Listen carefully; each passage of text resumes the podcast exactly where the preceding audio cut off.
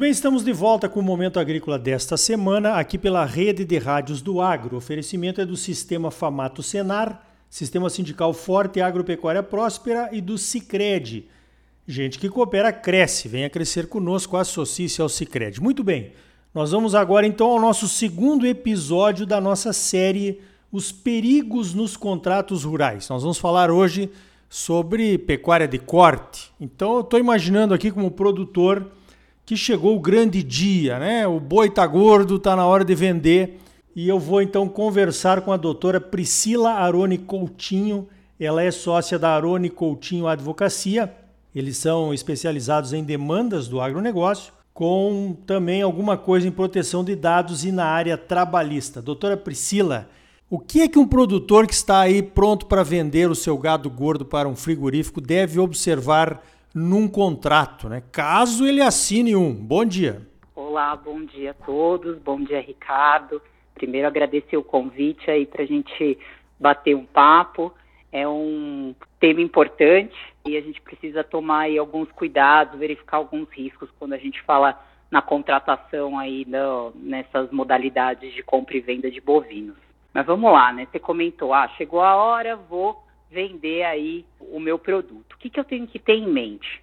Qualquer operação, né, qualquer negociação, ela tem que ter, prever ali os interesses de ambas as partes, né? A gente fala que tem que ser ali um ganha-ganha. Um Você fala de uma compra e venda, um está interessado em vender um determinado produto e outro está interessado em comprar esse determinado produto. Obviamente as partes vão ter que acordar ali, né, os termos dessa negociação, algo que fique bom para ambas as partes, comissão de preço, enfim, várias coisas que vão ter que ser previstas, e é aí que entra o contrato. Então, muita gente escuta, né, ainda que o universo do agronegócio é muito informal. Então, que as negociações são feitas no fio do bigode, que os contratos são como se fosse um papel de pão, é algo que vem mudando com o decorrer dos anos, né? A, todos os players têm se conscientizado da importância de se documentar para a própria segurança, mas isso ainda acontece. Se a gente pegar o exemplo, né, às vezes a gente olha até contratos, falando do, dos contratos de compra e venda de bovinos, contratos com grandes grupos, né, com grandes frigoríficos, que ainda prevê que negociações podem ser travadas de forma verbal ou escrita em e-mail, em outros documentos, e, e isso acaba trazendo uma insegurança primeira dica, assim, que eu, que eu costumo dizer é, quando você vai fazer uma negociação, faça um documento, faça um contrato. Né? O contrato é esse documento que vai materializar o acordo entre as partes. E que esse documento, ele traduza da melhor forma a intenção dessas partes. É, Para prever riscos, óbvio, né? Não, não existe um documento perfeito. É, o que você tem que pensar é como se precaver né, desses riscos, pensando que vai ser uma prestação futura, né? Ah, eu sei que muitas das vezes do lado do produtor, ele acaba sendo o elo mais fraco ali na negociação, né? Então, ah, vou tratar com um frigorífico enorme, né? Uma grande empresa, vem um documento que já é padrão da empresa, né? Aqueles contratos de adesão, né? Como que eu faço nesses casos, né? Ah, já que eu não vou conseguir mudar o documento, eu vou lá e simplesmente assino? É claro que não. O cuidado importante é ler o documento mais que isso. O que a gente sugere é que passe pela análise de um advogado que seja da sua confiança, para esse advogado poder apontar eventuais riscos, tentar eventualmente negociar alguma alteração ali no documento, se é que é possível, mas ainda que não seja possível negociar o conteúdo do documento, que pelo menos você saiba onde você está pisando. E aí, falando especificamente aí no, no, nos contratos de, de, bovinos, eu acho que um importante da gente falar é quando a gente fala dos contratos a termo, que são aqueles contratos onde você já cria ali uma relação né, com, com, com o frigorífico e você se compromete a fazer as entregas dos animais aí num determinado período. O que, que é importante a gente ter em mente aí? Primeiro, condições de entrega. O que, que o documento tem que trazer? Se, por exemplo, eu entregar a menor o que eu tinha me comprometido, que penalidades que eu vou ter? Eu vou ter alguma multa? O contrato vai poder ser rescindido? Então, eu preciso entender o que, que vai acontecer. Sim, né? sim, sim. E num cenário inverso, se eu entrego a maior, como que vai ser a condição de pagamento desse excedente? São as mesmas condições que eu já tinha travado, vai ter algum deságio, né? Então, o documento tem que traduzir isso. Ainda falando em entrega, obrigações como custo de frete, quem que vai arcar? É o comprador? É o vendedor? Então, todas essas obrigações eu tenho que traduzir no documento da melhor forma para eu evitar discussões futuras e riscos. Ainda falando em entrega, um ponto importante, né? A gente fala alguma hipótese de caso fortuito ou força maior, e é óbvio que o agro em si, né, já tem muitos riscos embutidos, né? A gente não pode imputar, por exemplo, ah, foi um risco climático, foi uma geada, foi isso já é consolidado como risco do negócio, mas vamos supor que deu, apareceu aí uma epidemia no teu gado, algo que era totalmente imprevisível e você perdeu boa parte aí do seu rebanho e não conseguiu entregar. Aí você vê que é uma hipótese, né, de um caso fortuito, algo que você não estava prevendo. E aí, o que, que acontece? Eu, quais as penalidades que eu vou sofrer? Eu vou ter que repor esses animais? Eu vou ter alguma multa? Então, isso a gente tem que ter bastante é, isso em mente. Outro ponto importante, é, também pensando aí numa hipótese que foge aí ao que as partes estão pretendendo, né, vendedor ou comprador. Se tiver um fechamento de fronteira, né, vamos supor, eu estou vendendo aquele animal visando lá a exportação. Tem alguma barreira sanitária, que a gente sabe que tem ali sempre um, um fundo de interesse político, né, mas pode acontecer. E aí, o que, que acontece?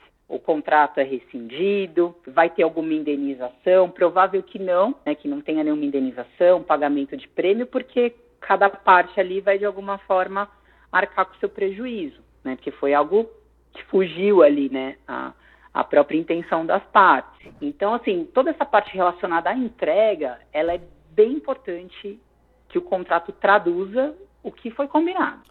Muito bem, doutora. Você praticamente já esgotou né, as cláusulas mais importantes que deve constar num bom contrato e também, é claro, o equilíbrio. Mas assim, ó, você também falou um negócio que é verdade, né? O produtor muitas vezes ele procura ser muito informal nos negócios que ele faz. Então eu, queria que você reforçasse um ponto aqui. Mesmo uma venda para um frigorífico famoso, digamos assim, e grande, que carrega hoje vai me pagar depois da manhã. É, é preciso ter um contrato? O que, que você diria para os nossos ouvintes a respeito disso aí? Negócios rapidinhos, assim, digamos que não, não serão pagos com 30 dias, serão pagos praticamente à vista.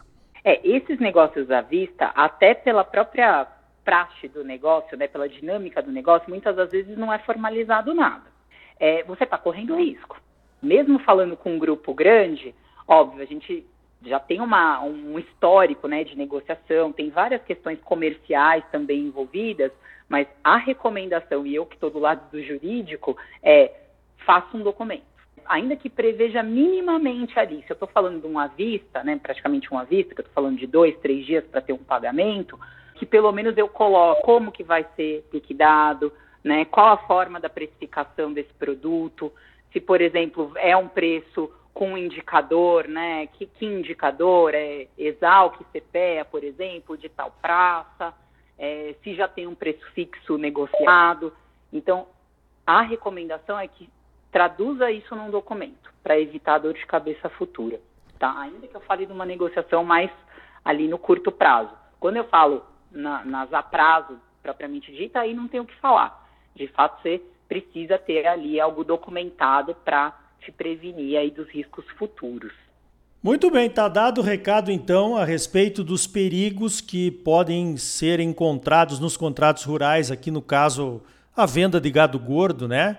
Mesmo quando ela, ela é de curtíssimo prazo, é bom que tenha um contrato rural. Está dado o recado então da doutora Priscila Arone Coutinho. Doutora, muito obrigado pela sua participação, parabéns pelo trabalho e espero tê-la outras em outras oportunidades aqui no Momento Agrícola. Eu que agradeço, Ricardo, mais uma vez aí o convite e fico à disposição para o que vocês precisarem aí, se a gente puder debater outros assuntos. Um abraço para vocês. Então tá aí. Os tempos de hoje exigem cada vez mais atenção dos produtores rurais nas cláusulas dos contratos que assina. É preciso que os contratos sejam equilibrados no interesse de todos os elos da cadeia de produção. Nossa série especial Os Perigos nos Contratos Rurais está abordando justamente essas questões das possíveis armadilhas e desequilíbrios contratuais. Fique atento e acompanhe a série aqui no Momento Agrícola. Você sempre muito bem informado, ligado aqui no Momento Agrícola. Crédito, a mola propulsora do agro brasileiro, nas mãos dos produtores associados ao cooperativismo. Sicredi, gente que coopera cresce. Associe-se ao Sicredi e venha crescer conosco. Sistema sindical forte e agropecuária próspera. Sistema Famato Senar, trabalhando para aprimorar conhecimentos, melhorar vidas e garantir uma produção agropecuária mais sustentável e lucrativa para os produtores associados. E um Brasil melhor para todos nós. Por hoje vamos ficando por aqui. Então até a semana que vem com mais um Momento Agrícola Mato Grosso para você. Até lá!